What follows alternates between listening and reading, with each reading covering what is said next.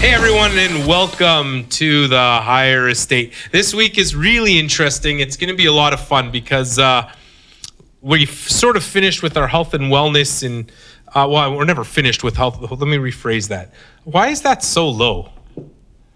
Is it mean? Is Continue. Okay, yeah. So oh, this is going to be an all over the place scatter. Um, we're done with our health and wellness discussions of last the last four or five weeks of how to get into uh, health and health and how to get into wellness, but from the perspective of the uh, of of those who are in it. Right? We had Naz on. We had uh, a couple people from the industry, a couple life coaches, and and it seems like everybody wants Naz back as as a uh, co-host. But I'm not giving up this bad boy right here because he's got great hair, and uh, and that's and that's what counts. Your hair's good; it doesn't matter. um, but this week, we're going to take it from a clinician's perspective. Uh, so we've got Dr. Squissato, Dr. Vicky Squissato, who's here. She's Under ac- duress. under, under duress. You know, Can you talk right into that? I I- I don't know. You don't have That's to. why I'm nervous. I'm under duress. You don't have to. You just we just talk. Just talk? Yeah, just talk. Uh, au naturel. They're very directional. They'll pick Are up they? almost If I have it everything. like this, does it work? they won't pick up well. You gotta be. So then why? Why? Directional means this point focuses at your mouth. Oh, really? Will it pick it up if I'm like that? And tip like that. Oh, I didn't know That that. won't pick up. Like this. So, guys, no, I didn't know. I mean, I Doesn't knew, but. I didn't. It never really computed. You're Nothing. always loud enough anyway. It picks it up. and I'm coughing, so Oh. I'm always coughing. I feel like I've been coughing since last June. Since I got hired, Yeah. like last April. You see what I'm saying? I think Yes. I have. I think I have like chronic lung disease. I hope not. Or uh, there's something. I I, I told you to take that inhaler. I took that all T, bro. It did shit. bro? Nothing. Zero. Well, Like then maybe it's the wrong one. Yeah, What? It, yeah. Have you oh, had? Oh, did I swear again? Great. Thank you. I also told you to go for a pulmonary function test Yeah, but then and that- have an echo done.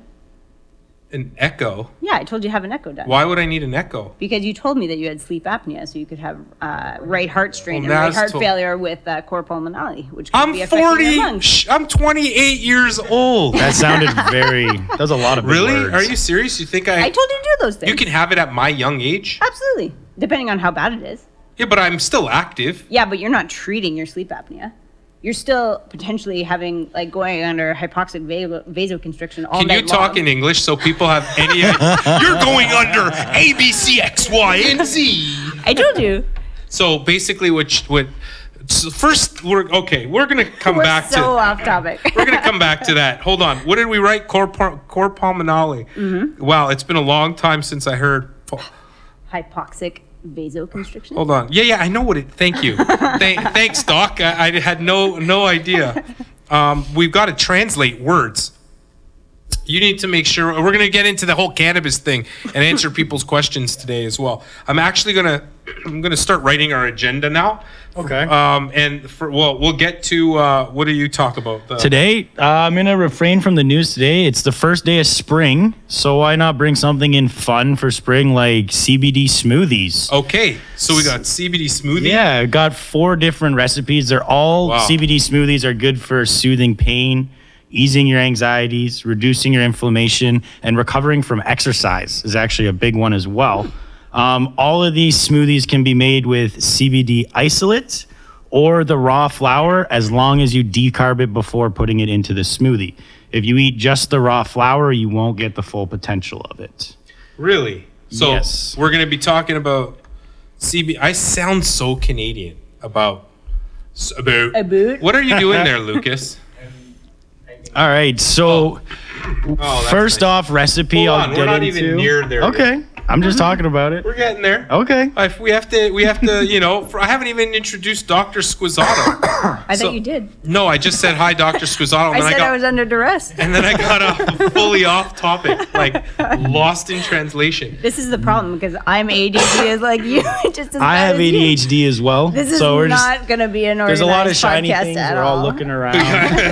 what happens when when in, in a medical oh, cannabis? Sorry, sorry. What? We're we're all uh, ADOS. What's that? Attention deficit. Ooh, shiny. Shiny. Is that a thing? No, that's my thing. Oh, did you make that up? Of course. I like that. Oh, I like that. That's funny. ADOS, attention deficit. Ooh, Shiny. Look that way. I'm more like squirrel.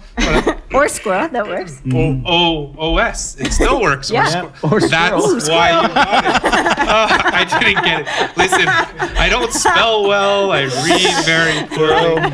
I'm just a good doctor. Um, okay, so Dr. Squissato is here. Dr. Squissato, uh, I'm going to let her introduce herself with, with and so just because I want to see her turn into a pumpkin. No, wrong thing, a cherry.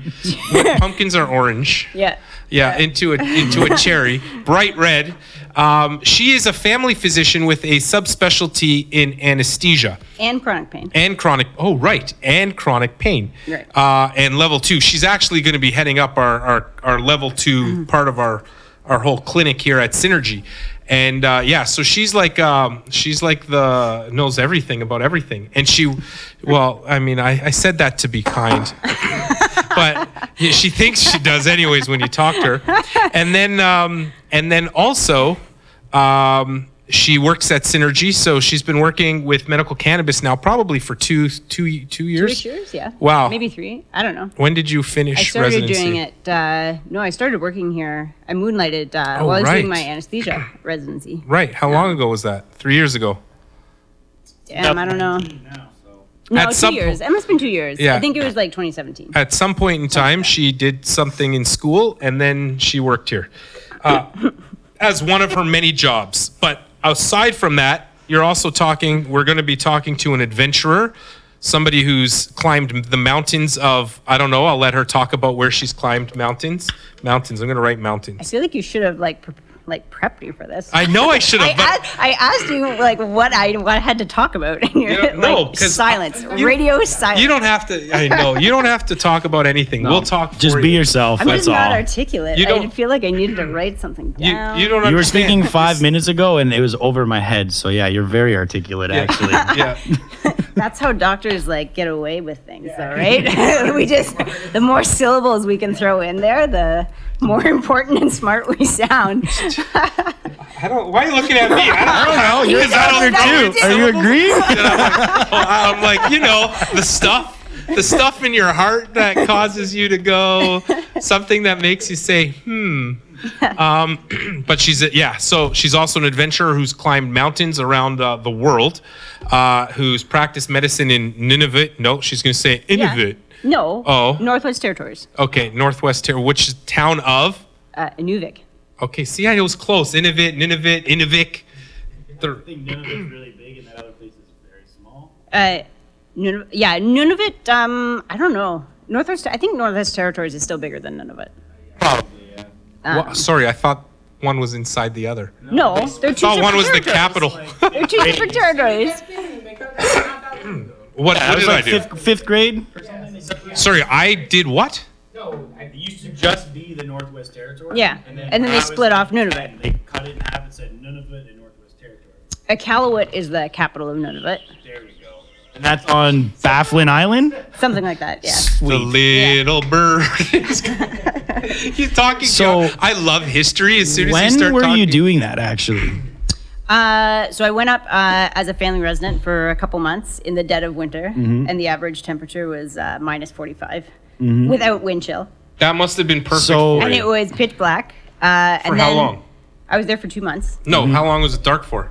Uh, they get about a month of uh, complete darkness where you don't but it's not it's not like It's like complete darkness. Twilight. you don't see you just don't see like a ball of fire like in the sky right Mm-hmm. but you get uh, an hour or a few hours a day where you see like sort of a haze in the sky but for a month you don't actually see the sun and then uh, then they have this big um, uh, like the sun rising festival i can't remember the um, Inuvialuit. Burning Man. I, no i can't remember the Inuvialuit wrong uh, place, eh? name for it doing well. uh, but it's one of, it's one of those um, it's the inuit culture like their uh, celebration of the sun coming back or whatever and where you see like a ball of sun and then slowly the the sun sort of like starts to rise higher and higher on the horizon um, Cool. and then i've uh, i've gone back uh, as staff like during the summer and i'll be going back there again this summer cool. Yeah, because she doesn't want to work here so much. So So my don't f- blame a friend of mine actually was a pilot who flew him back and forth there bringing supplies for like two and a half years for his training. I feel like it's a great place to gain a lot of enjoyed it. experience really quickly uh,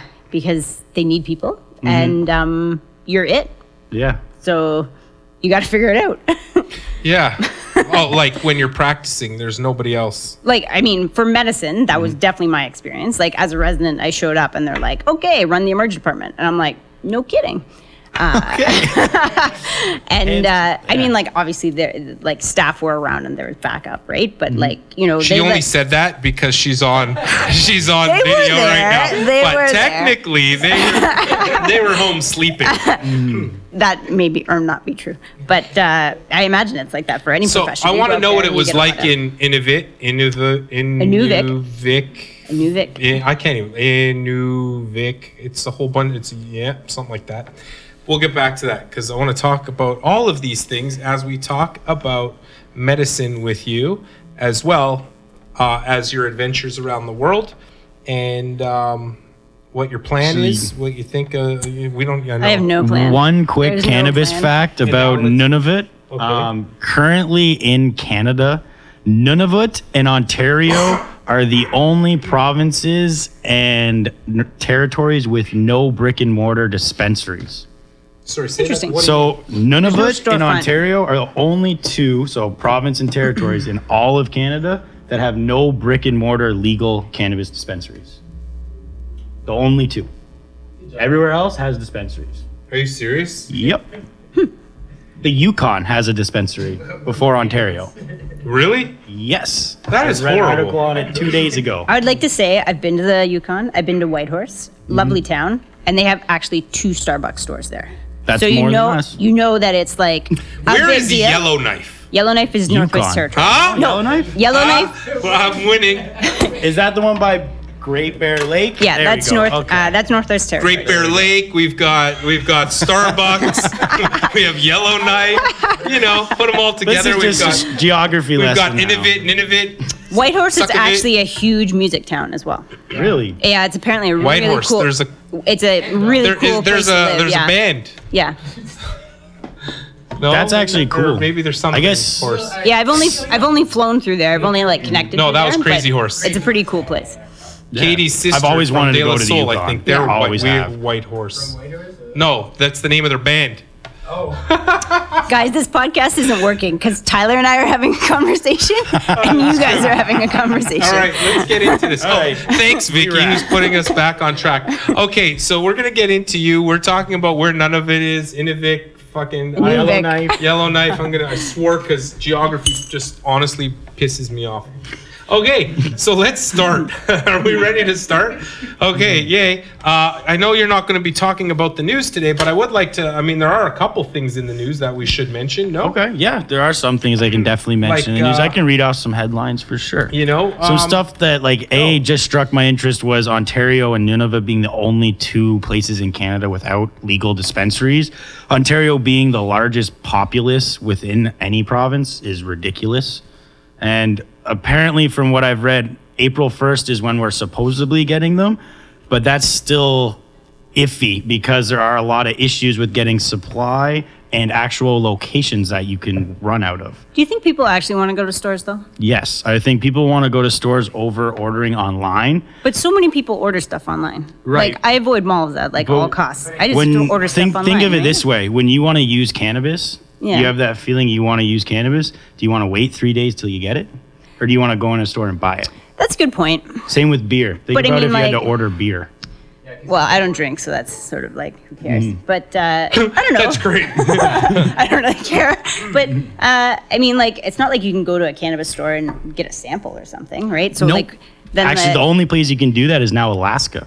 Alaska, you can go in and you can try and smoke inside the dispensaries. First place to do it. that's actually kind of cool. In Alaska. But Alaska's not Canada. No, I know, but I'm just saying. In general, there are they are moving. But that forward was a with good thought that it was because when you go to Alaska, You go through Canada. where I've been, yeah, that's where my legs got mangled on the mountain. Oh. And uh, in 2015, something like that. They, What- they're basically like, we're Canadian, it's fine. Basically, what I'm getting at by saying that is hopefully within the future, that they'll look at things like what Alaska's doing, where Mm. you can actually sample the products and see the products. Because as of right now, I don't think in Ontario you're going to be able to visibly see the product when you go into the store. Right. It's still going to be a shot in the dark. Um, You might be able to see one Yeah. sample, but what you actually purchase wouldn't be that. right, but you're never going to get that consistency with buying cannabis, right? Like one bud's going to look. One bud will always look completely different, but different, the things that are important would be terpene profiles within it and that where if you have say you ordered 64 kilos from an LP the range in terpene profiles and in actual cannabinoid content in those batches Talking of, to that thing, in those batches of cannabis could be extremely drastic from room to room. And we're lighting we're live too. so lighting comes into play there. Atmosphere if anything's different in those rooms there's a good chance that that other cannabis is going to be completely different Right. I don't know. I don't like growing cannabis just seems a lot more there's a lot more moving parts and a lot more variability than like Mm-hmm. making beer.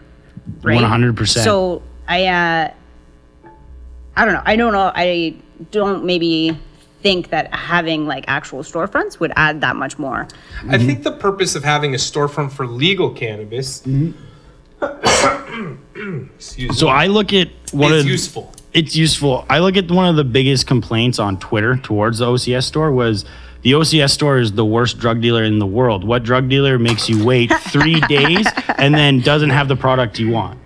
It's just a bad business model. Yeah. Yeah. Yeah. so that's fair. having, I mean, when I look at the dispensary model, the illegal black market dispensary model, I, it was huge.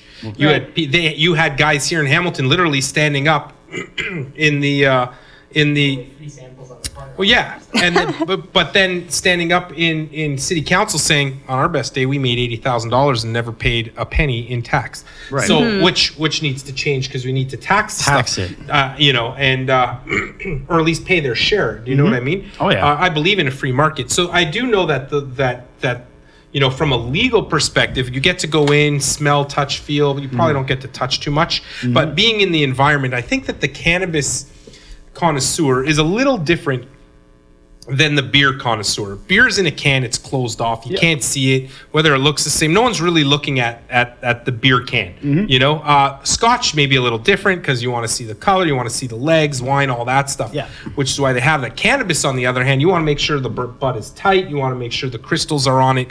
You want to make sure that you can smell it, and Mm-hmm. you know, and that you know, the- there's a whole process that um, the connoisseur of cannabis appreciates over somebody who just drinks beer. Yeah. So when you're saying like you can actually see the cannabis, you're gonna be able to inspect what they like give you to buy to leave you won't see store? what you can buy, but you can see what it might resemble. right. So there's Oh, going to really? be Yeah. a small nug in a little jar that you can look at, but what you're going to get will be different. Oh, So- because so it's that- in a closed off. yeah. So right. that that's my like Mm-hmm. concern, right? Is that you know where I need a drink. they're gonna give you the prettiest, nicest, like most to perfect, see. yeah, Gracias, perfect thing to see, but like doesn't necessarily translate reality, to what you're actually getting, right? When you go to see your dealer down the street, he'll show you everything he's got. which is why well which is why the latest study shows that uh you know the black market still represents 80% of the market Yes. Uh, which brings us to another point and the point is that cannabis still costs us a fortune yes, 100%. Ha- and you know the call i once had this conversation with somebody we're still on the news we're going to be talking about this the whole time but um the the Colorado experience, and they said, you know what? What's going to end up happening is you're going to find that the prices are going to decrease the same Mm-hmm. way they did in Colorado, uh, and the reason is because it's just the law of proportions. You know, Yep. you're going to have so many people using it, the cost is going to drive down, and then you're, uh, oh, thank you, sir. Thank you. And then the uh, Yeah, you. basically the supply has to meet the demand and the price per pound And- has to go down. and right now they can't meet They the can't demand, so the price is going to stay jacked Yes. up. You know when it's going to change are by these companies that are growing cannabis in foreign countries paying dirt cheap for their cannabis. This, but to me, this also raises an issue. We have issues with buying clothing from other countries. Right. Yeah. We have issue with uh, with uh, you know uh, child labor in countries and all these other things. How are those issues going to be dealt with when it comes to cannabis? Um, and, And- I and I feel like there's the quality and the inspection component as well. Like, wasn't that one of the government's mandates? Is that we were gonna sort of ensure assurance. some sort of uh, So, like right now, there are huge hurdles you Yeah. would face trying to import anything from a foreign country. Yeah. There's huge hurdles. Well, do they're that doing right it, though. They are, but you just got to get through those hurdles. Right, and so quality is one of them. But I, I, you know, the thought in my mind again is uh, Exploitation. is exploitation of those countries. you know, I sat with I've sat with countries, and there are you know because they you know, they come looking for medical advice and stuff like that.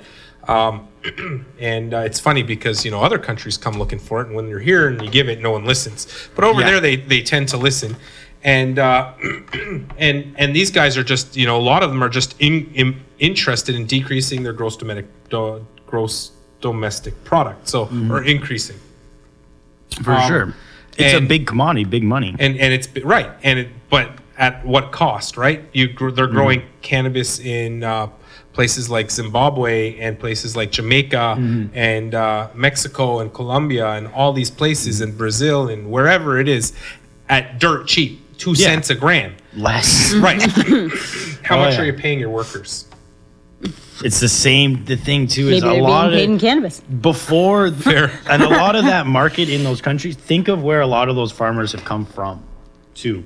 I don't think they would be coming from the most legal aspect. So Right. the way they run their farms, yes, there's a good chance they do undervalue their employees. Like, it'll be like cartel land.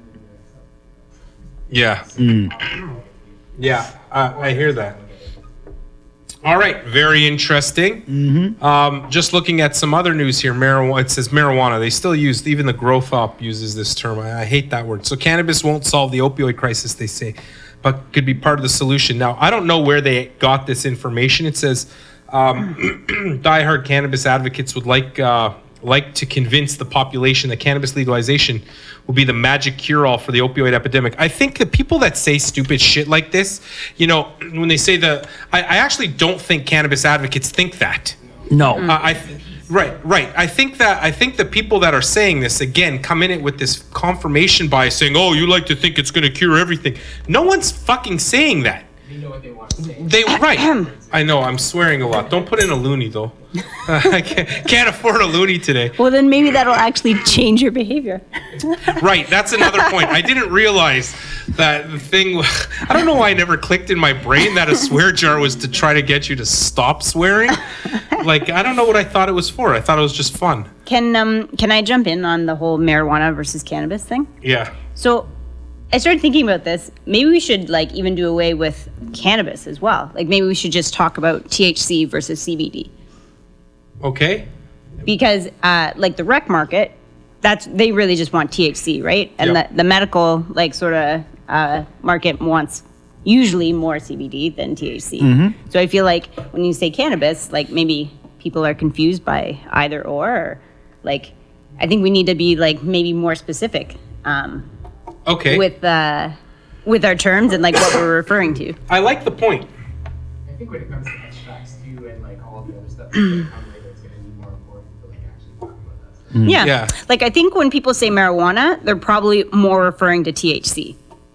Is that what you think? Yeah, because I feel like you see marijuana in the rec market or like you eh, among lay people, that sort of thing, uh, who don't maybe necessarily know the benefits of CBD and how, you know, and and think of CBD as a medicine, right? Like, um, I was uh, there was one guy, um, Alex Berenson or something. He was on uh, Joe Rogan's podcast. Who with Mike? Don't. I, okay. Did you listen to? I listened to part of it, but he Okay. was saying, you know, Don't he was- listen to a fucking thing he says. Yeah, okay. Wait, can we He- just like? No, was- he had nothing useful to say. So if you're gonna give him something positive, you I- can. Are you gonna say something positive about him? No, he I had was noth- not. Okay, I was just go. bringing up uh, one of their points of discussion, which was uh, he was arguing that cannabis is not uh, a medicine, and I Mm-hmm.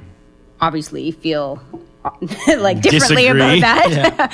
but uh, I mean, like I think they they did talk about you know maybe labeling things a bit differently so that you're very clear about what you're uh, using or what you're um, speaking about, right? And I, I think that it, it is worthwhile to separate THC from CBD So and like not put them maybe under the same umbrella as cannabis because people are starting to use cannabis and marijuana interchangeably, right?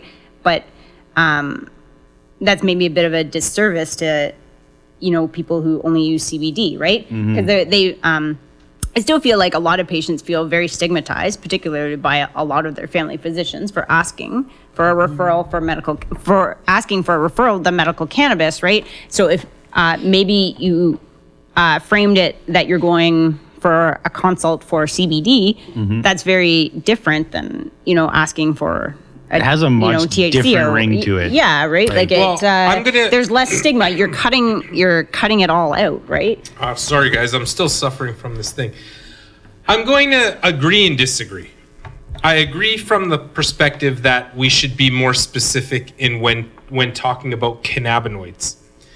But when we refer to cannabinoids, we're referring to when we say the word cannabis, we're referring to all the Whole plant. cannabinoids in the Whole whole plant. plant Yeah. the re- right so we're talking about the whole plant and i'm a believer that cannabis as a whole plant is beneficial Yes. now we Yep. say are you, i'm going for cannabinoid therapy i think that's fair That might be better. i think cannabinoid therapy is is probably better than saying the word just cannabis because what does that actually mean Yeah. Right.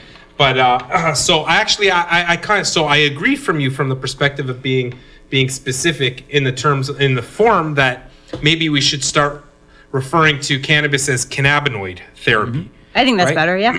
I like that versus better. just saying I'm using cannabis as medicine or Yeah. medical cannabis. It's medical cannabinoid therapy I, I like that better. Um, because I and I and I used to when I first started. Funny enough, I used to talk refer to when people would refer to what I did. I'd say, "Excuse me, I I practice cannabinoid medicine." We have an endocannabinoid system, so the cannabinoid represents the actual chemical, and therefore that's what it, we should probably call it. In the recreational market, I still think we have to do away with the term marijuana because Yeah, marijuana is a derogatory term. We know it's uh, where it's derived from, and for those who don't know, it's uh, derived from um, a term that was used to depict um, lazy Mexican white knife wielding humans um, during a time of uh, dark racial uh, segregation in the United States by a guy by the name of Harry Ansling, Aslinger, who was the first deputy chief of uh, Aslinger, Aslinger. I think it's Aslinger or something like that. It's one of Um, those. who was the deputy chief of, uh, or the first deputy chief of narcotic Bureau of Narcotics in the United States, uh, and he came up with that term uh, to help demonize both cannabis and demonize an entire population of people all at the same time, and he did a really good job of it. So uh, we we should be doing away with that term altogether. But where I so where I do agree with you is that we should be talking about cannabinoid therapy. Mm-hmm. Why I say that, why I don't think we should just talk about THC and CBD or I'm going for CBD therapy or whatever, mm-hmm. is because mm-hmm. we're all, I think we're all stigmatized still against the notion that THC is beneficial for us. Uh, yeah. No, I agree. THC definitely has a, a lot of it has medical uses. benefits. Absolutely. Yeah. Yeah. For, sure. For sure it does. And uh, there's studies going on now taking away even that you can combine it with a specific substance and take away the euphoric feeling even of THC. Um, that the, even the benefits of CBD are enhanced just by a little THC alongside. right? Even if it's Yeah. They work together. Yeah. That's why a, a whole plant extract is nine times it's better. I mean, I, I It's usually I- better. The the evidence. I mean, I don't know, but I'm I'm gonna yes, there there is evidence. Well, the evidence comes to when you use a whole plant extract, you're getting all the original terpenes back. You're getting all the original cannabinoids back that need to work in unison to actually give you the relief. When you guys say evidence, Mm-hmm. are you like referring to like Human trials, right actual human trials? correct. Okay. That's what I- when I say evidence, I refer Like solely to RCTs? I refer well, RCTs were designed for one purpose, and that was to help a pharmaceutical company get a medicine to to uh, to what's it called to market. So Right. not all evidence needs to be an RCT. No, no, I agree. I, I think there are so many strains available that Mm-hmm. But basic anecdotal science and on it- epidemiolog- epidemiological evidence in cannabis is, I think, quite You're- valid. and we're still, th- but you're also still thinking of when you're, you're thinking about a therapeutic effect. Every type of study. So in here, let's get a little bit of research methodology going. When we talk about re- research methods, it depends on the outcome you're looking for. Are you talking about a harm study? Are you talking about a um, a um, um, a, a diagnostic test? Are you talking about a therapeutic test? Uh, are you talking about a non-inferiority, superiority trial? It all depends on what your outcome is. That's how you're going to design the trial. So if you're looking for uh, for a, a, a basic science to see if THC helps potentiate CBD, you're not going to want to do a RCT. Those studies would probably come the That's like evidence lab. That's right. That's a wet Yeah. lab. That would Yeah. that would be a a uh, What do you mean by wet lab? like a, a lab, like laboratory base. It's uh, like Okay. not. you don't have to do a clinical study. Uh, oh, so you can do it'd it all be- in a lab. Yeah, it'd be like Okay. uh, in vitro versus Right. in vivo. So it's not going to be like a human here. Take the THC, take the CBD. I don't know how that's interacting. So they'll take it. They'll put it into like a petri dish. Mm-hmm. I'm not. I'm just. watch it. I'm whatever, making yeah. or like whatever they're using. Drop it into something and mm-hmm. see how it interacts. Okay. And that's we call that evidence. Still, that's mm-hmm. still evidence. That's still objective science. It's evidence.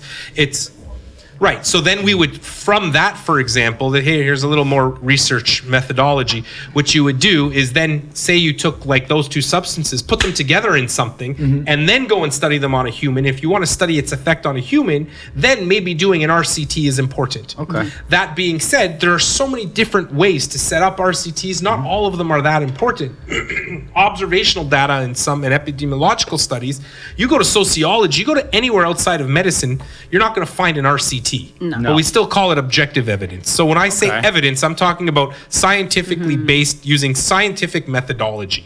I think Okay. people, I think a lot of physicians really want some RCT Mm-hmm. evidence to really get on board with the So- cannabinoid and- therapy. Right. So there is RCT evidence for cannabinoid therapy. Is there RCT evidence regarding the use of THC to potentiate CBD? No, No, you of can't course even not. do No, that you study. can't- no, no, no. The No. problem with physicians is that we are so fucking narrow-minded. I'll s- I'll put money in. And you can argue with me all you want, physicians, that all you hear about in medical school and residency is do an RCT, RCT, RCT, highest level of evidence. That's not true.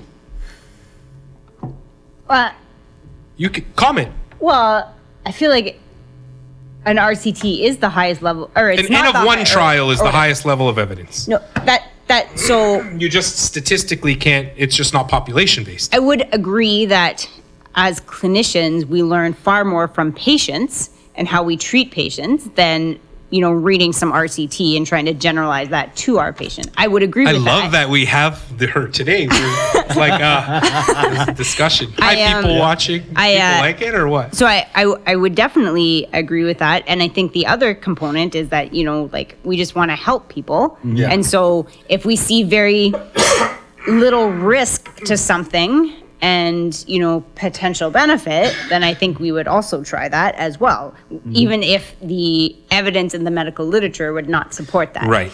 Um, So where I will di- where I will agree and where I do agree is I don't agree when somebody says, "Well, we don't need evidence. We can just use anecdotes and shit like that." That's not what I'm talking about. No, yeah. We're still talking evidence. We're just not talking necessarily RCT. Isn't Okay. always the best way to design a trial.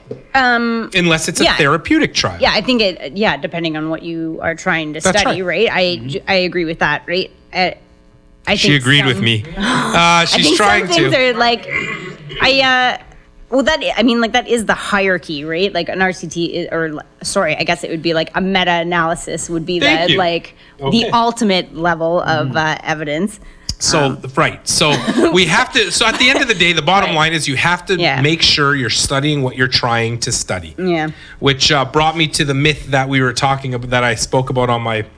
I don't know if anybody actually read it because most people only like when I post pictures instead of actual, the actual words. You know, where I wrote fact. Um, what did I write? What was it about? I, Myth. you write a lot of stuff. I could start naming myth, some off. no, the the myth of um, of cannabis as a gateway drug. Fact, it's Oh, a myth that God, cannabis is a gateway drug, and that's selection bias, right? So Mm-hmm. Yeah, you're you have to choose the population you want to study. I'd say alcohol is the biggest gateway drug by Well, far. I, I I mean, I think again that's just bro science. You know, I had people telling me caffeine is. I have people. I, Uh. you know what I think? you know what I think the largest gateway drug is policy. Government policy. That's the largest gateway drug. You make something illegal. You Yeah. put so, you force somebody to go somewhere. Government policy is the largest gateway. Yeah. The opioid, all these epidemics are come back to policy, and so policy is the gateway drug, in my opinion. But do I have an, do I have scientifically sound evidence for that? No, I can't say. but that's just my opinion. Okay, so we almost finished one uh, one topic, but Actually, uh, let's see. Does anyone have any questions yet? no, you were No? going to talk about. You want to talk about smoothies now? I want to talk about smoothies. Okay, so like I was saying earlier, CBD smoothies are great for soothing pain, easing your anxieties, reducing inflammation, and recovering from after exercise. Now, here are four recipes that you can use at any time of the day. I'll let you know what time's best for what. And there actually is one that's in here that's really good for recovery from exercise. Okay. So the first one we're looking at is kind of uh, you can drink it and know it tastes really good, but without the guilt of eating really bad things. So it's a mint chocolate chip smoothie. So you'd base it with avocado, banana, tofu, peppermint extract, and toss in your favorite chocolate chips, white chocolate, dark chocolate, whichever you prefer. And then you could use CBD isolate or decarb CBD flour. Add that in. Use what you prefer over if your base is yogurt or if your base is almond milk. Either will work. Toss it all in the blender, blend it up, drink and enjoy. Almond milk's better than coconut milk. Yeah, 100. I didn't say coconut milk though. I said. I know uh, you didn't. That's okay, why. okay. Dude, he's right away. Like everyone, I'm just pointing that out. I didn't say coconut milk. Okay, so whichever you prefer, I'll use those and it will blend up. It will have a nice minty chocolate taste, but without pumping it full of just mint and chocolate. So you have your healthy bananas, your avocados, your tofu in there to get your nutrition as well. You can enjoy that usually in the evening. Sound like the price is right. You can enjoy that with a Yeah. new. I'm getting better at this co-host thing. so you can enjoy it in the evening. It can also help you to relax before bed. There's not really anything in there other than the sugar that might keep you awake. Another Use stevia yeah, or honey. honey honey would be great as well, 100%. Or uh, um guava syrup as well. Guava. Guava. The next one I was looking at is a blueberry smoothie, so just really rich in antioxidants. Um, you could use, like I said, again, CBD hemp oil. You could use your isolate, or you could just use the raw flour as long as it's decarb. So with this one, you'd want to combine a little bit of almond milk, bananas, a dab of honey, and you could add in a little bit of blueberries, and then maybe something like pomegranate as well to help boost those antioxidants. This can actually help lower your blood pressure as well because it has all those antioxidants in it. This is a nice one for the morning. So let me ask you a question. What's up? Um, let's go back to we. Okay, we all know how to make. we all know how to make. Uh, what are those things called? Smoothie. I was saying haha because I was laughing in my head. I have no idea how to make a smoothie. but if but if I did, let's go back to the infused part of that. Okay. So how do we infuse it? What are we doing? What do you do? Just Um, I know it the said you can use your hemp oil. People don't have these things. So they do. So your CBD oil. If yeah, they do. If you have CBD oil from any licensed producer in Canada, except for some, the majority are made with MCT oil, which mixes into any smoothie very easily. So then you just take so Just add your your normal dose. how much, Whatever your dose is. and that would be a So then smoothie. it'll be a Okay. smoothie. So say you take a mill and a half in the morning, and that's 35 milligrams of CBD. Add that into your smoothie. Can you hear Drink my away. eye? Blink. Anyway, uh, sorry. So yeah, you would dose it ADOS. as you would be dosing yourself. So it's just a nice, more enjoyable way Some people do complain about the taste when putting it under their tongue. Can I ask you a question? Yeah. Uh, did you have something you wanted to say? Take it under your tongue. Well, it's just an easy way to combat the flavor of taking it under your tongue. This is an easy way to mask that plant matter taste you get in a hemp oil. But so let me ask you a question. Let's go to juicing. Juicing. Let's talk about juicing cannabis. Okay. Juicing the leaves. The leaves. So just the leaves. The leaves that normal people throw out. Omega 3s, all that good stuff. Okay, so that's what I'm asking you about. What do you do? How do you, how many leaves? How do you juice? How do you So juice can- when people leaves, you need a ton of raw material. You need an abundance. You got to be a grower to do that daily. So when people say I juice cannabis, I juice the leaves. They're juicing a ton of cannabis. So you need Like, so let's be ounces to speci- get, you do. like, ti- it's like think of wheatgrass. Think of how. much Oh, so wheatgrass you gotta cut like the, you need to like cut half of a half an acre for. cannabis leaf. S- Specifically Remember Booster sativa. Juice used to have all that? Yeah. Do you remember? Uh, like, a sativa leaf. It's like it doesn't look like there's much moisture in there. No, it doesn't at all. It mm-hmm. looks super dry. Exactly, and that's you're trying to get that moisture out of it to create a liquid. So you need enough abundance. Seems like it would be better to juice the stalks. What That can be What- done, but there's more therapeutic value in the leaf. like what? So hmm, that's what I'm is saying. got- what is the stock got? What's the It's difference? got THC. Let's talk about the it, not difference. Okay. Not nearly as much as a bud. And then the, the flower has nothing. the bud. The actual flower. No, not the flower. No, no, not the flower. So I'm talking about the leaves. That's my Yeah, the leaves have juicing the leaves Yeah, they have no juice. because people juice the leaves. Yeah, it's very popular. You don't want to juice the bud. That seems like a big ass waste. No, of time. you'd want to decarb it and add it into your recipe. Right, of course. But Yeah. I'm talking about juicing. Juicing. Juicing. When people talk mm-hmm. about I juice cannabis, they're talking about juicing the leaves. Yes. And they juice the leaves for what therapeutic benefit? You What's get in your it? omegas from it, and there's an abundance of other. It's just a very mineral and nutrient rich leaf. It is, huh? That- that's so, what but it's is. just a leaf. It's just a leaf. It doesn't contain the cannabinoids. No, it's just the you're not- regular. it's got a good omega six to omega So- three ratio. On some fan leaves, if you have like a, you let your grow go maybe a little bit longer, you can get some trichome development on them from off of the sugar leaves. On the leaf? Very, very little. On a fan leaf. All sugar leaves are covered in trichomes, but those are the leaves that wrap up on the bud. Usually you want Right, to trim them trim off to make off. them look good, and then you make stuff out of the sugar leaf. Or you can be like me and leave it on and just dry sift it all. You dry sift the the actual. So, well, at least my last harvest, what I did was I knew that I was going to be uh, dry ice sifting all of my material. So I didn't waste time trimming off all the sugar leaf and irritating those trichomes. I kept it all as one and froze it and then refroze it with dry ice and sifted it through a 190 micron screen. really, Yeah. huh? Have you ever juiced? A cannabis The leaf, leaves? not myself. I've seen it online. Um, yeah, I have right now an abundance of How much- sitting on ask him how much he's using. floor. Two ounce, two ounces a day. One full grocery bag gives me about one tray of ice cubes.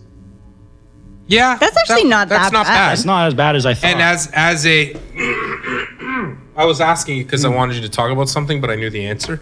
I'm just kidding. I'm just fucking around. I'm just- I was trying to get there.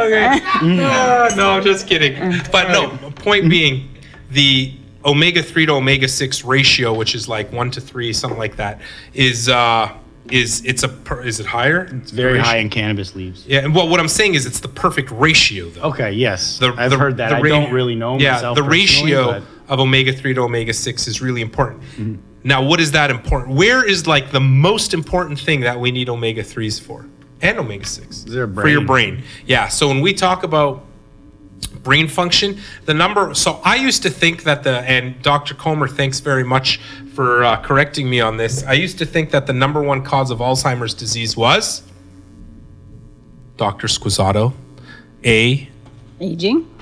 aging. B, uh, I don't know, make something up. Not using your brain enough. Or C, beta aggregation. Oh.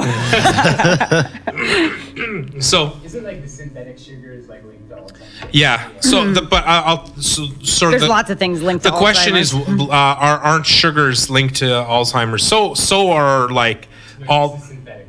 Yeah, well, so are that's what I meant synthetic. So are the uh, um, uh, GMOs and all those things. Because they they create they pretend to mimic the omega three and omega six fatty acids that we need in our brain, the long chains and the sh- medium chains, which is MCT, all that stuff. They they mimic them, but they aren't them, and so they change the neural connections that we have in our brain, and they make them all all f- all not normal.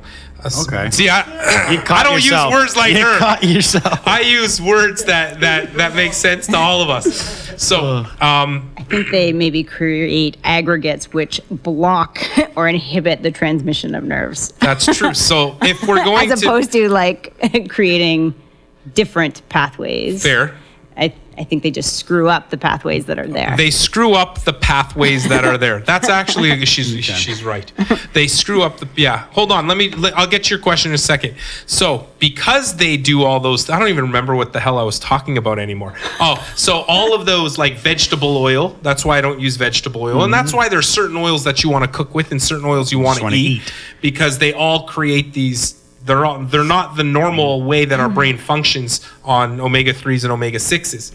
But that being said, what the reason the one I used to think ah the major cause cause of Alzheimer's disease was uh, um, beta aggregation, so neural tangling, Tau proteins. right? um, the accumulation of this nasty stuff in your brain, but that's a symptom, according to Dr. Comer. I don't think we like fully have a handle on Well, we uh, don't, Alzheimer's disease. but we 'cause used to there's like new a new theory that it's right. prions. Yeah, well, prion that's- disease, and That's not new. That's pretty old, my friend. Is Your it? medical school was a long time ago for you. I don't know. It, yeah, Yeah. I'm not that old. Creutzfeldt-Jakob disease and all no, that no, stuff. no, they were just uh, like they weren't saying nec- uh, Is that a real? That's real. Yeah, that's mad cow disease. Oh, okay. That's just another That's a really nice term for it. I like that term. No, that they were just saying like not necessarily mad cow Eating disease, raw meat, but like uh, Okay. but other like And brains. prions are like causing uh, denaturing of proteins within the brain, which Yeah, but we know we know there's different types of dementia. That- Yeah, I don't know if that causes Alzheimer's dementia. I thought that caused like those other kinds of dementia. I'm not a dementia master. it uh, there's uh, Alzheimer's, vascular, and uh, Yeah. Parkinson's, Parkinsonian, Parkinsonian. yeah, And then there's one other one. yeah, I can't remember it Yeah, right now. the one that other people get. The Creutzfeldt-Jakob ones. But anyways, don't so that being said, so I agree with you that there's lots of different ones, but when it comes to Alzheimer's disease, I used to think I'm saying I was wrong, so just listen to me. Okay. I'm saying that I was wrong and used to think beta aggregation was the number one cause. It's a major symptom thereof. And the reason why that's important is because THC decreases beta aggregation. It's a, the it's a major inhibitor of beta aggregation, by the way. So that's why THC is great. But that being said, be- Is that uh, operating through a CBD? No, it operates or a through- CB, uh, a CB or a CB1 cannabinoid- receptor. CB1 receptor. Okay. But the and I mean, there's also it, it may be a transient protein receptor. I don't know.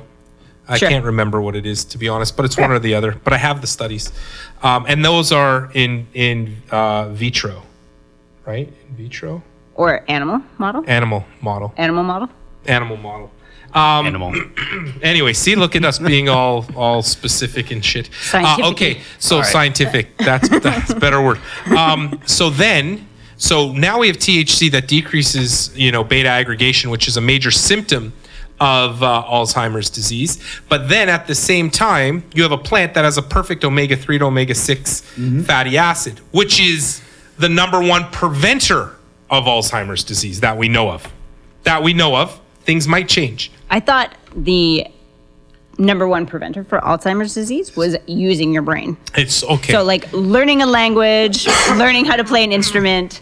I thought there was better evidence for that Omega 3s right like now, cutting edge- nutritional supplement. cutting edge evidence is suggesting that it's omega 3 and omega 6 fatty acids. It's the fatty acids if you want to prevent it. You're right, there's probably a bunch of them together, but at least the evidence that I've seen and that I've heard within the last, I would say, two months are showing that.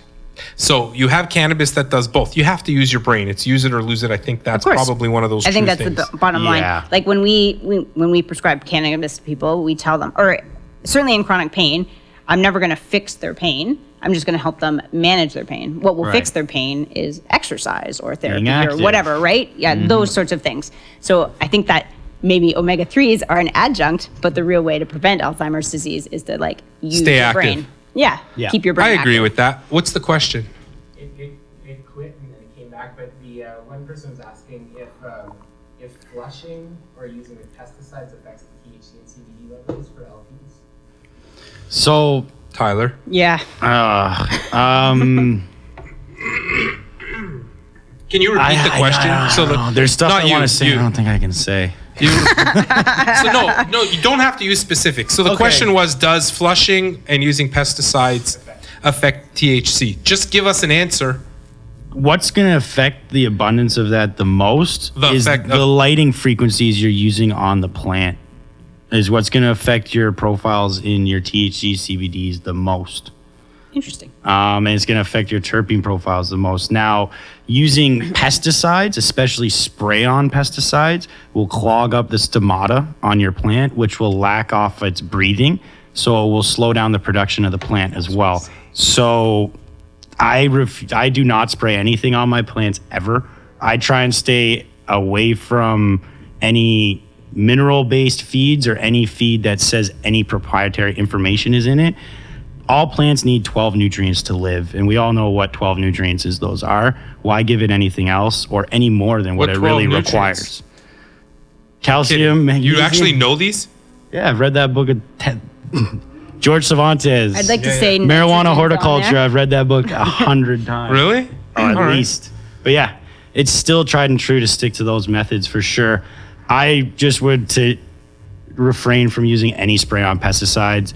If you must, if you're trying to remove spider mites and things like that early on in the stage of the plant, s- soap. Use soap. It's kind of natural in a way, and it won't clog the stomata as much Can you as use like organic soap? Any Yep, one hundred percent. It won't be as bad as other things. And within LPs, I know they have used soap, so it's one thing they do use. And then another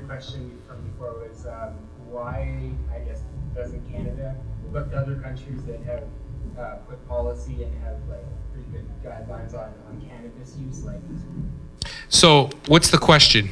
Is it on like restrictions of pesticides and stuff? So the question is, why don't we look to other countries on policy around cannabis use or on cannabis regulation? So I think we have. Um, I think in general, uh, Canada does a very good job of lo- and have done. I mean, has done a very good job at looking at policy from around the world. We've had um, we've had different little subgroups looking at these things with people on them that are actually very well known and respected within the cannabis community and in the policy world.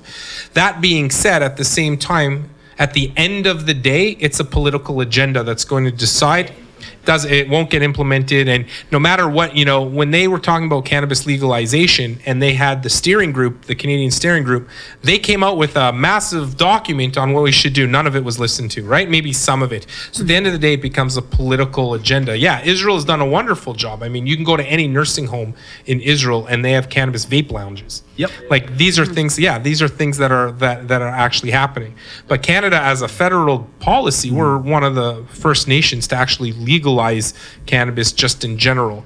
You know abby roach you know abby if you're listening uh, i always quote you uh, she she when she was on the podcast remember when she said uh, you know the revolution's over join the evolution?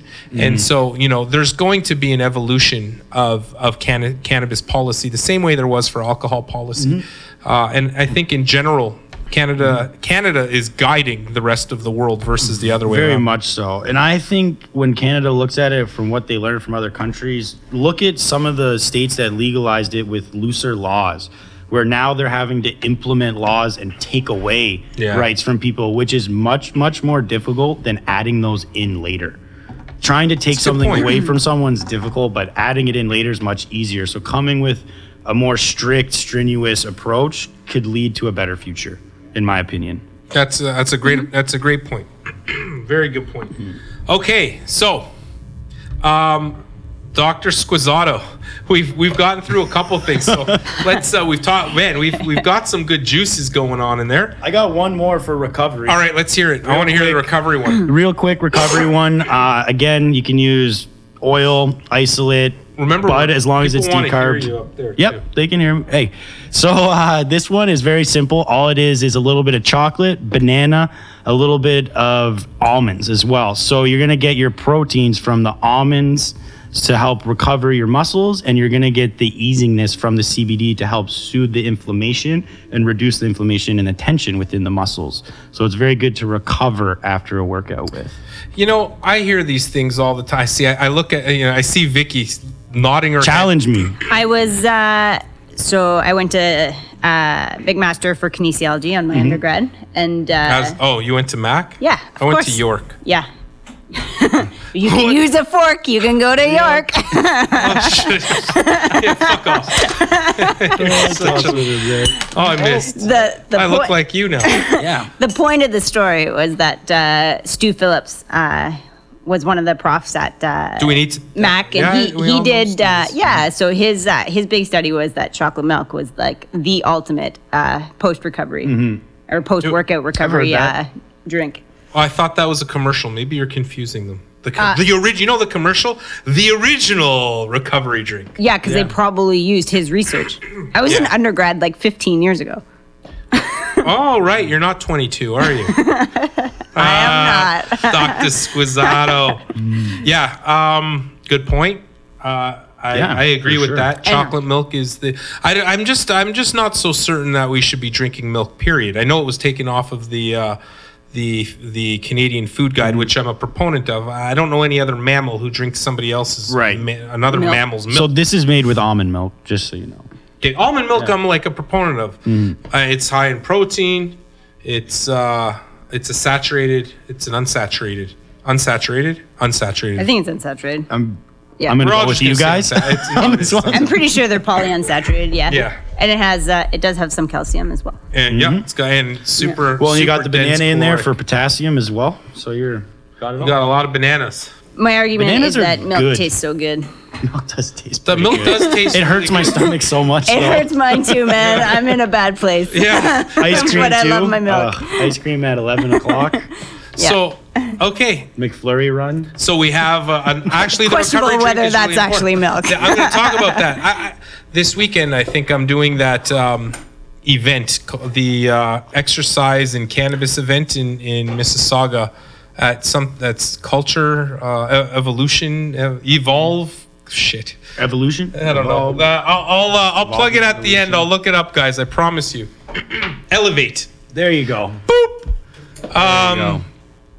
Yeah. So okay, that was uh that was a great intro. That was a great. That was that was It only took 45 minutes. The podcast is done. okay, Doctor Squissato, welcome. the Thank you. adventurer. Less so since having a kid.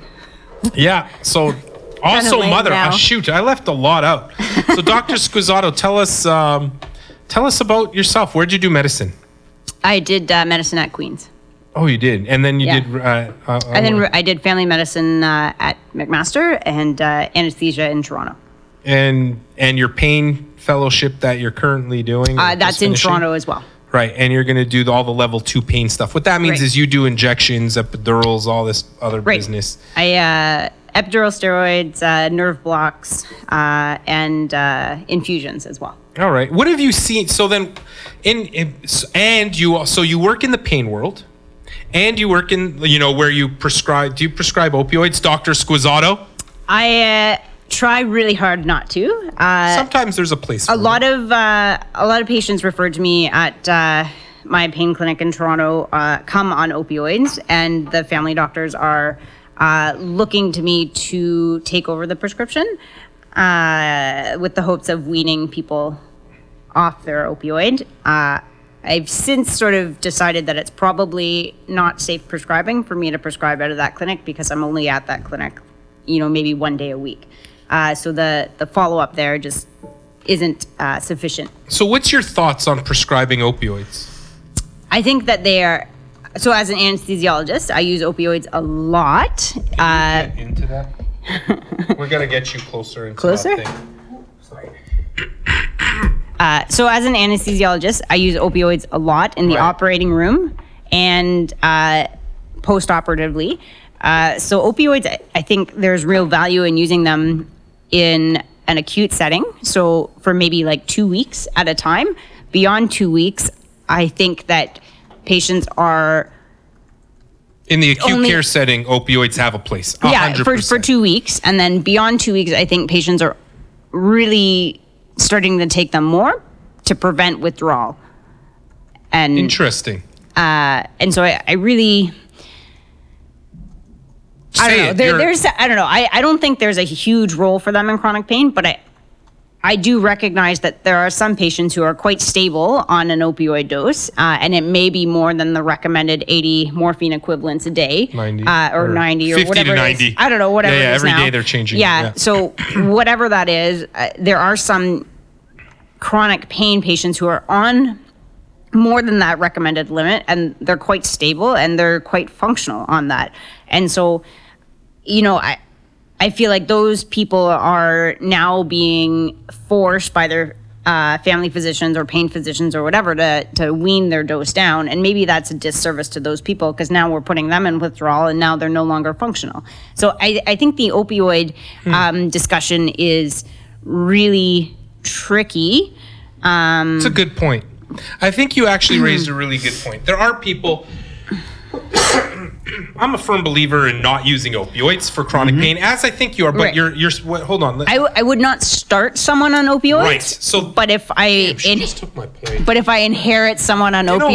opioids, I'm going to help Throw them a through it. dart gun at you. Well, you asked me to be on this podcast. Okay, you should have known what you were getting into. Yeah, that's fair. Okay, well, that was my point. so I'm not I'm not going to uh, I'm not going to say my point anymore. But Belabor it? um, okay, I'm going to say it just because that's mm-hmm. your point. The uh, so I think what you're saying then, Doctor Squissato, correct me if I'm wrong, is and I agree. There are people that are stable on opioids, and mm-hmm. there's no you know and and functional, which makes Yep. sense. Mm-hmm. And then they come to us and they're they don't even want to decrease them, and then they're sort of forced into this position. Maybe they have a you know they have a therapeutically a therapeutic addiction um, which is you know we created this thing and putting them into withdrawal is going to happen and then they become unfunctional if functional outcome is our goal Which in chronic pain, it should be the it is goal. it should be the goal because uh, elimination of pain is not a realistic goal. Right. So then you have to look to other measures, and I would argue that other measures include like people's mood and their functioning in society and with other people, their sleep, all those things, right?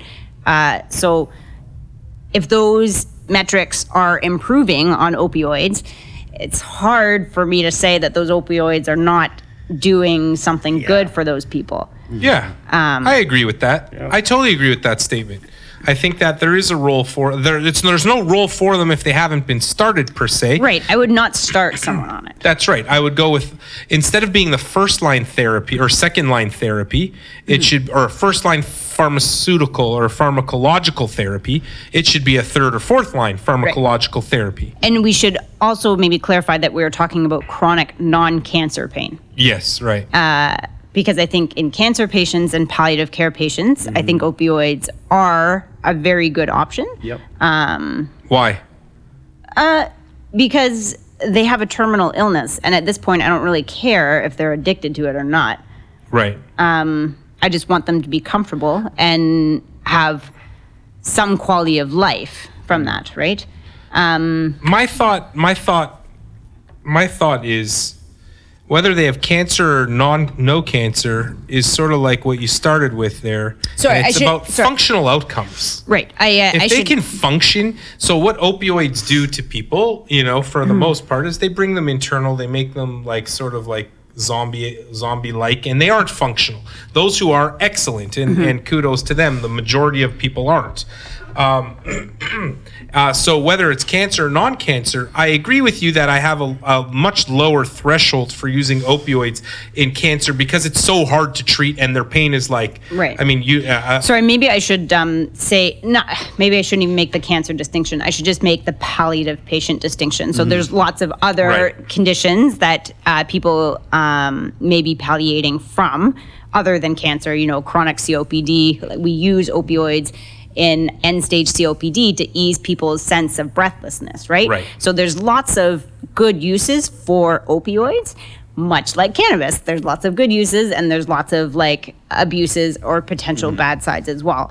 So I think opioids are a real tool that you need to have in your in the chronic pain physician's toolbox or the palliative care physician's toolbox. Like there's a real place for them in medicine. We just maybe need to be less um, zealous with uh, swinging too far one way or the other. So, like saying no opioids or like opioids for everyone and opioids for everything, right? Like, we've, I think we've just created a situation where, uh, you know, we felt that, oh my gosh, everyone's in pain. We need to like, we need to treat this. uh, We need to get on top of this. And then so now everyone's on opioids. And now we've got to a situation where we're like, holy smokes, everyone's on opioids and now they're dying from these epidemic you know overdoses and da da da da right? So we we are so it seems like we're so reactionary in medicine and we just need to take a step back and take a breath and just um, chill out and like just reevaluate Yeah. things right? Um, i mean you know I'm gonna drop the mic on that. like I, I, I don't even. I, you know, for for a moment, I have nothing to say. Mm. That does not happen often. Like I, Um, I totally agree with you. We have to. We swung so far in one direction. It's funny. People think that I'm fully like stuck, like that I swing fully to the opposite side because I believe in using cannabinoids as a mm-hmm. therapy. But mm-hmm. remember, my research for the most part when I started was in the was in the side effects of cannabinoids. I am currently doing research for opioids, uh, you know, for cannabinoids uh, As opioid reduction as therapy. opioid reduction therapy, and it's it's working very well. The study, this Mm-hmm. first study is almost complete. We're less than 40 patients away from completion. Uh, 1,200 patients. it's a big. It'll be the largest study published to that to date on that. There are other studies that are Mm-hmm. being conducted. They're just not published yet. So hopefully, you know, whoever we'll all finish Mm-hmm. together. Hopefully, and then there'll be a large body of data coming out about these things. Um, I would also say that the this uh, she just quote unquote. to talk. She's of course, I love talking. Now that I'm like Oh, into she's this, over her scaredness. Now she Now won't that I'm shut into up. this. Okay. now she's just like, screw it. I'm going to interrupt Yeah. you every second. The uh, I feel like the opioid epidemic is also a very North American phenomenon. Uh, in Europe, opioids are not prescribed in the same ways as they are prescribed here. Right? You go for surgery here, and you get sent. You're sent home with like a month's worth of Percocet or something. Right? In Europe, you go home with nothing. You're told to take Tylenol, Advil, and ice the heck out of that. Yeah. Whatever you did. Is that a true story? It's a true story. How do you know that? Uh, because I read journals. Oh, right. You do. yeah. God damn it. It's a reading, geography. So it, it's just uh, very different attitudes. It's No. it's also about uh, setting up people's expectations and managing expectations right? People go into surgery let's say they have their they have um, chronic knee pain uh, from really bad arthritis and they're going in for a knee replacement. They think that as soon as that knee is replaced and they come out of surgery they're no longer going to have any knee pain. And that's totally false. You're still going to have knee pain right? So people think uh, oh, something went wrong or so, eh, something's off, right? And so they need drugs for that, right? But that's not the real treatment. So you really just need to manage people's expectations uh, and and frame uh, our like medicine's limitation. Otherwise, you know, people you know think, oh my gosh, it's two weeks after my surgery, I still have pain. I, I there must be something wrong. I'm, I need more drugs. I need more opioids, right? And then that just sort of feeds into the whole uh, uh, development of tolerance and dependence. Wow. So I'm writing things down because you say you you're saying you I know you're trying to leave. Is that what's happening? I'm not. My my husband is bugging me because right. he's stuck at home with my two sisters. Oh, great! That's awesome. So, well, you said something that's really important uh, that I picked up out of that whole, whole thing, and that's there's two things. One is expectations. I mm-hmm. think it all comes down to expectations, and um, what is the ultimate goal? And the other thing is framing medicine's limitation. We're supposed to somehow keep we're supposed to make everything better. Yep. So we band-aid it by giving people medication so that they don't feel what naturally they're supposed to feel. Mm-hmm. That's not mm-hmm. necessarily the answer. Our body feels pain because nature said feel pain. Right? The- if you injure it, Right, right? right. So we understand acute pain because we have tissue injury and there's uh, inflammatory markers released and da da da da, you know, all those things. Um, but once your tissue heals, which should be in four to six weeks, you shouldn't have any more pain. Right. And so we don't understand why some people still continue to have pain. And, and like that's the real piece in chronic pain that we don't really understand. And it's frustrating for patients but it's also frustrating for physicians because as physicians patients look to us to fix things right? Right. and so when people come to see me in chronic pain i tell them right off the hop that i'm not going to fix their pain.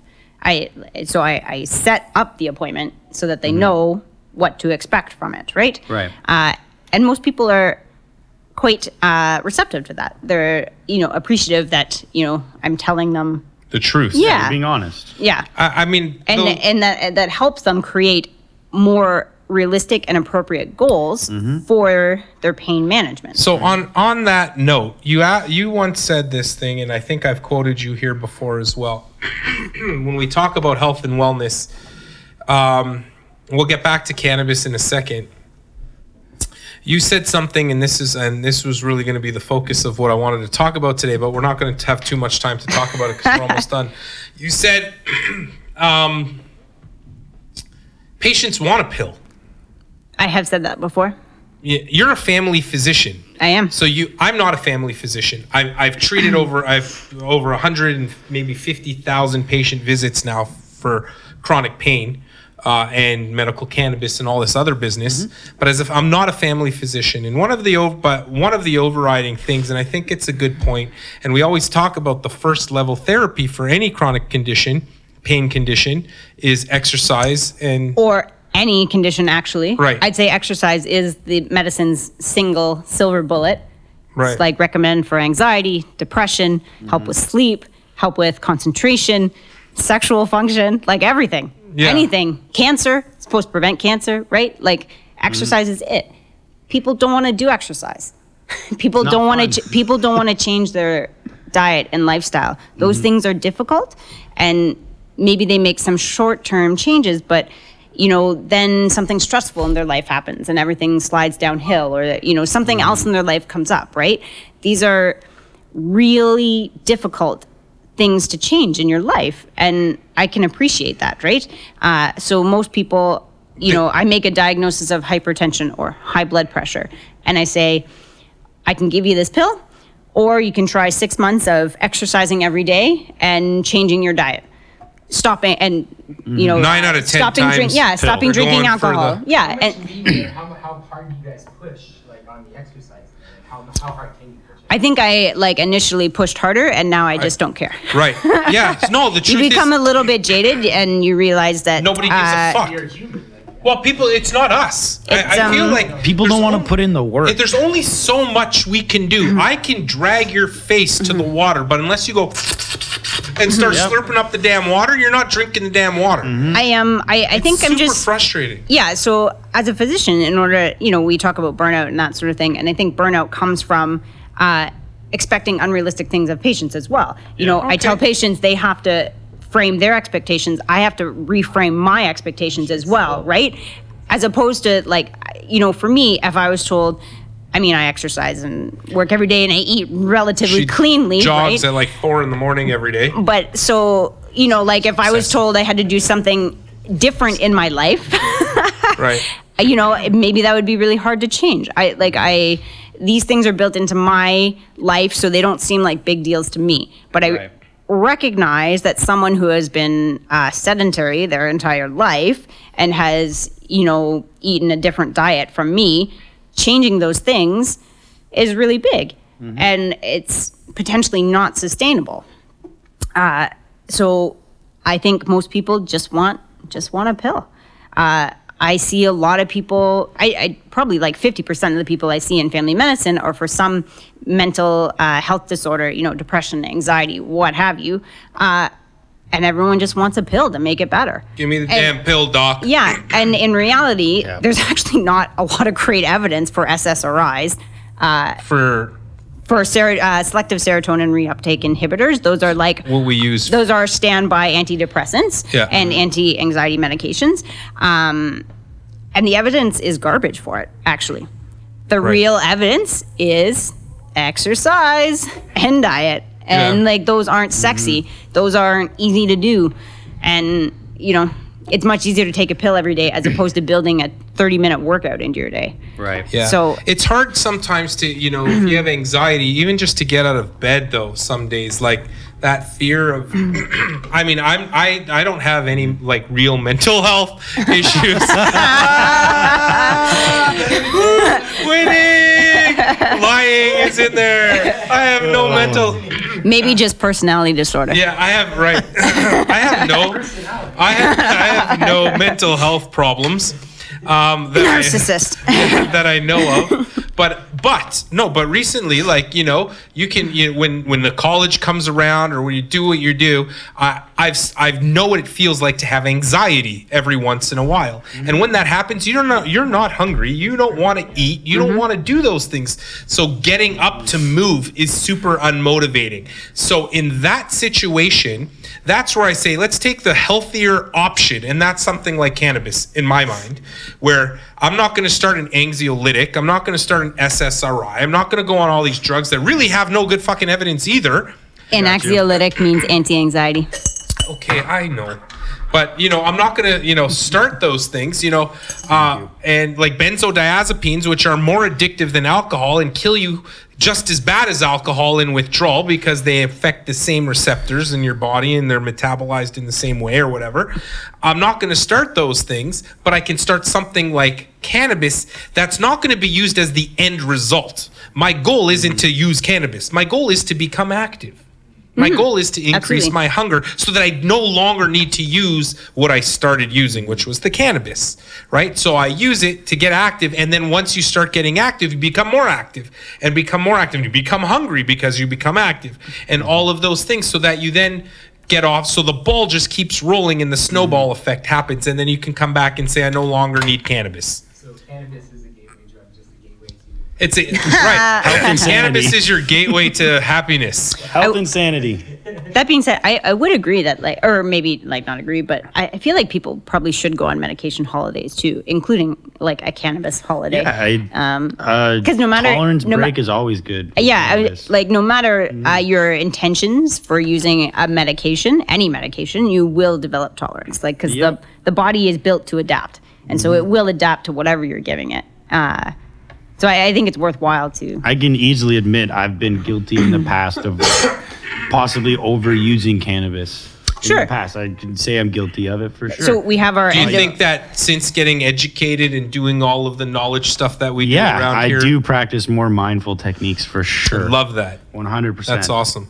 Mm-hmm. I mean, we so the reason you go into opioid withdrawal is that when you start taking exogenous opioids, Uh, your uh, opioids outside the ones your body produces. your body is no longer going to produce its own. Mm-hmm. So when you stop giving it opioids, the opioid system in your body s- starts breaking down, right? And if we have an endocannabinoid system, I would imagine that the response to taking exogenous cannabinoids would be similar. Uh, so in chronic pain, I also advocate for medication holidays. That makes sense. Can opioids mask like almost anything? Like, could they mask your taste of stuff? Like, I've not heard. stuff? I've not heard that from. Because I had a friend who was very addicted to heroin. Mm-hmm. Um, got clean for like a month and a half, and I was in McDonald's with them, and they bit into a blueberry muffin and collapsed to the ground crying because it the first was time they so good. tasted something so good. So- I think so your number one- perception Yeah. perception is super affected Yeah. by by opioids. Yeah, I think that's affecting more his uh, emotional control center. tutorial, Yeah. it just struck me as like, could it mask it that much? Yeah, Yeah, I it- don't think he was under control of his emotions. So, op- No. our endogenous opioids play a role in regulation of our mood. Uh, and Mm-hmm. so, when you come off opioids and in withdrawal, you're often super irritable or Oh, your yeah. mood is really labile. and so, that seems like a great example. when he that. was coming down, uh, we were playing hockey, and he got frustrated. And instead of leaving the ice by opening the door, he jumped over the glass in his skates. wow. What? He went to the boards in his skates. He couldn't get the door open, and jumped onto the boards and climbed over the glass out of the rink. Yeah. because he was frustrated. Yeah, shit. And he that's was coming. crazy. I didn't know he was addicted to it at that time, but that's Probably when he was better coming than down. breaking the door So- of the glass. Yeah. I, I think we've been uh, we've been doing a really. I think this was great. Yeah. Hold on, just before we're finished with you, um, I I feel think like someone you just scratched the surface. we did. We barely even started, but it's already five o'clock. If you can imagine, we've been going over. We've been probably. I can't imagine. Can my I husband finish keeps my? I just me. wanted to touch on this for the person who asked the question. Okay, fine. Hold on. We're almost at an hour and twenty minutes since we've started. Um, just about that about Mm-hmm. that time. We can edit a lot out, though. I'm We're not sure. editing anything. We'll out. Are edit you kidding everything me? out that I just Dr. wanted Price one said. last thing. What mountains? Mountains Have I climbed? Yeah, have you climbed?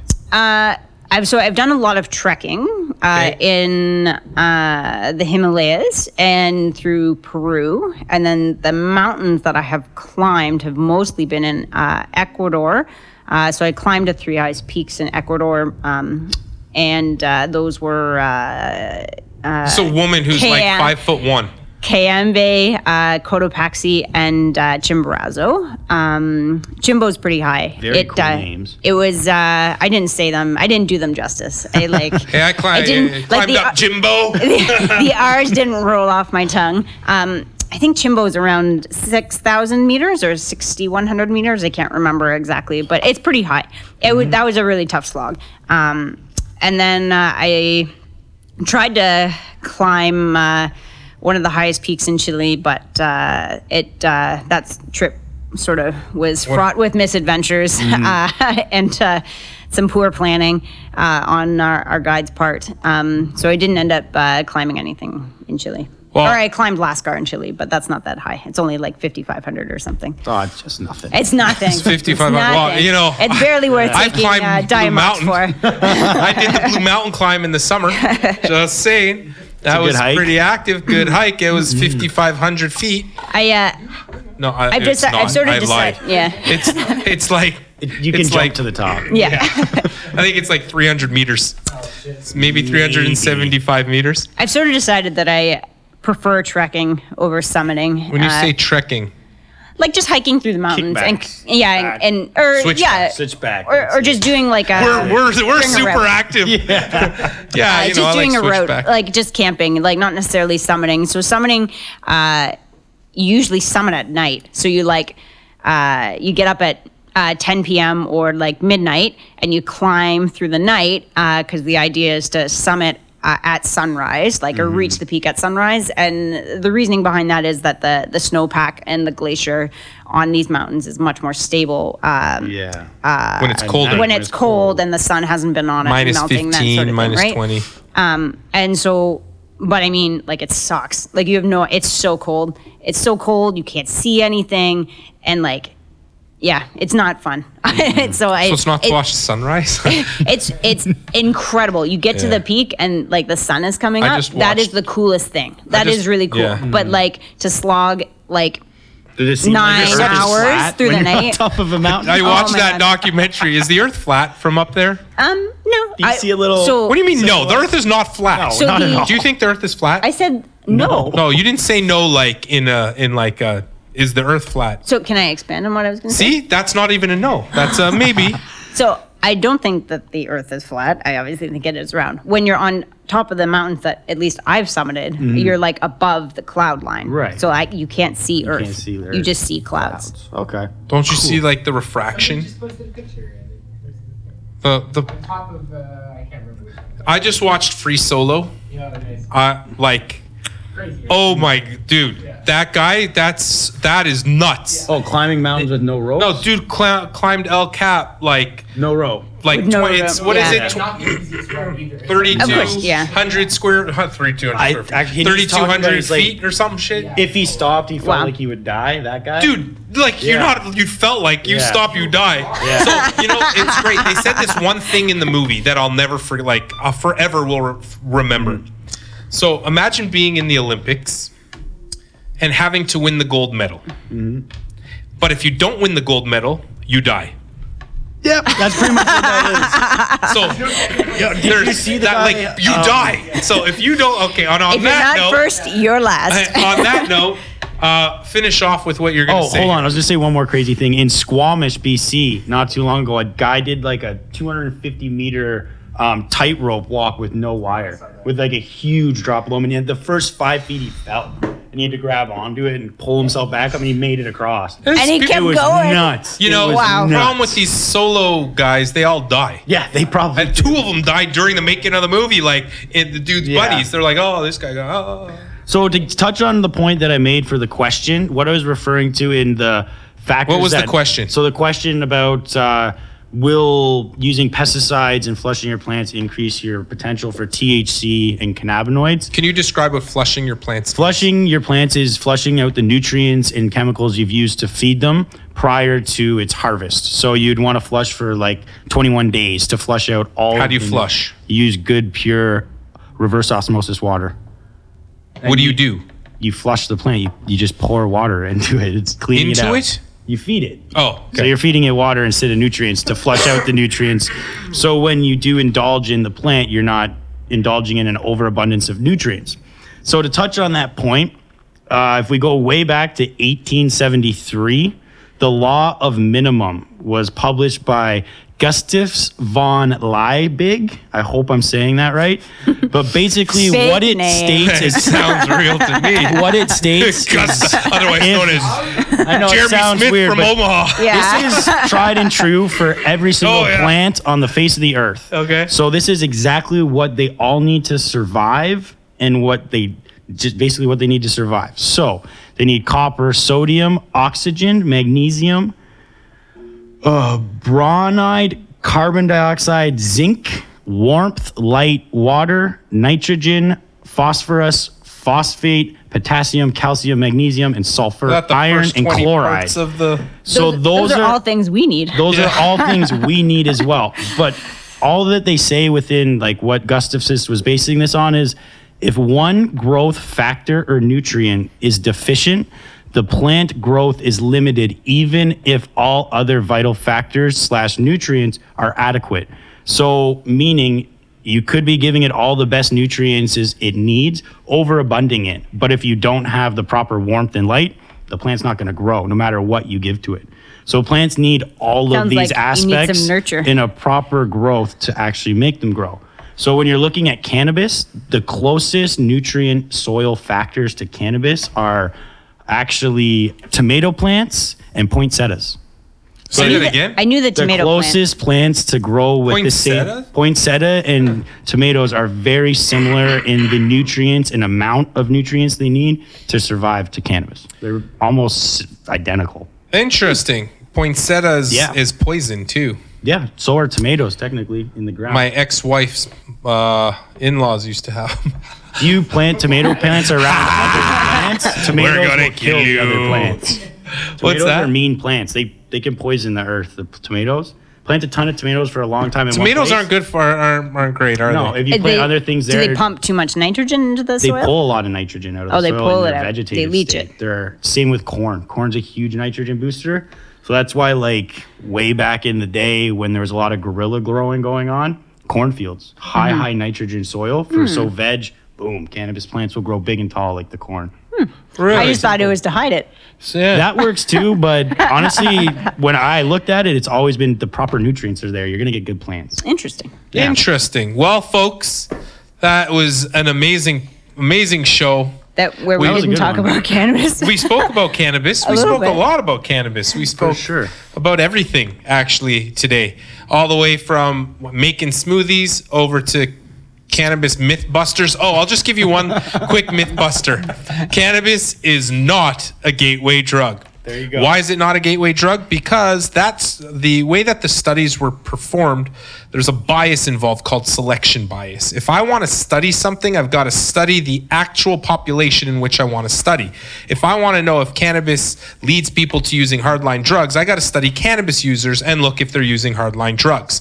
So these studies instead go look at hardline drug users and look at them if they're using cannabis.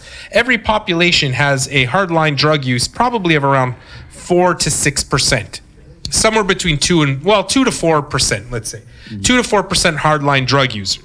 If you ask two to four percent of the population who uses hard or the hardline drug use population if they use cannabis it'll be a really high percentage. Mm-hmm. But let's now go to the cannabis population. What percentage of our population have lifetime users of cannabis? Over 40 percent so if you go to 40% of our population ask them if they're using hardline drugs, what are you going to find? 2%. Very very, very small low. because that's the small population that are using it. So you have to actually ask the right question to the Mm-hmm. right people. That's called selection bias, and that's why you have it.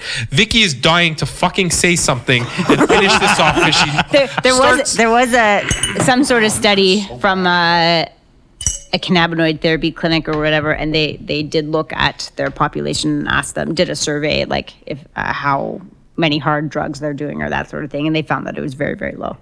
Was that all you wanted to lower say? than the average just- population. I was actually trying to like boost your point I in know, that but like you there just wanted the actually last is like word. an epidemiological study. You'll still get There the are. last word. It's your podcast. Psychedelics, hardline drugs then? no uh, crack, know. cocaine, heroin. I don't consider it like. Well, it's weird because Crack cocaine comes from the earth, and you can chew on cocoa leaves, but it's not, the, same. It's No, not no. the same. Synthesized, yeah. So crack cocaine, heroin, um, meth may be included. I don't can't. I Meth can't would think be off- included for sure. Yeah, but I sure. can't think off the top of my head.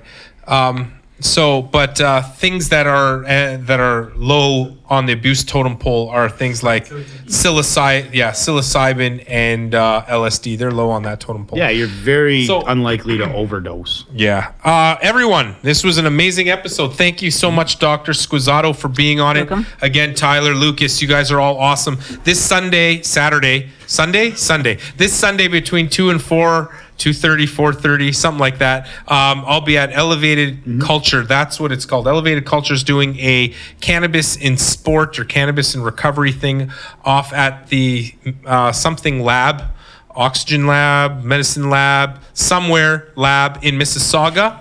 Check it out on my you can you can find it somewhere. Can you go look for it before we get off of here? All right, what is it? um, What's it go to? Elevated Culture, and uh, you can uh, uh, you can you should guys everybody should check that out. I think tickets are twenty bucks. I'm on a panel.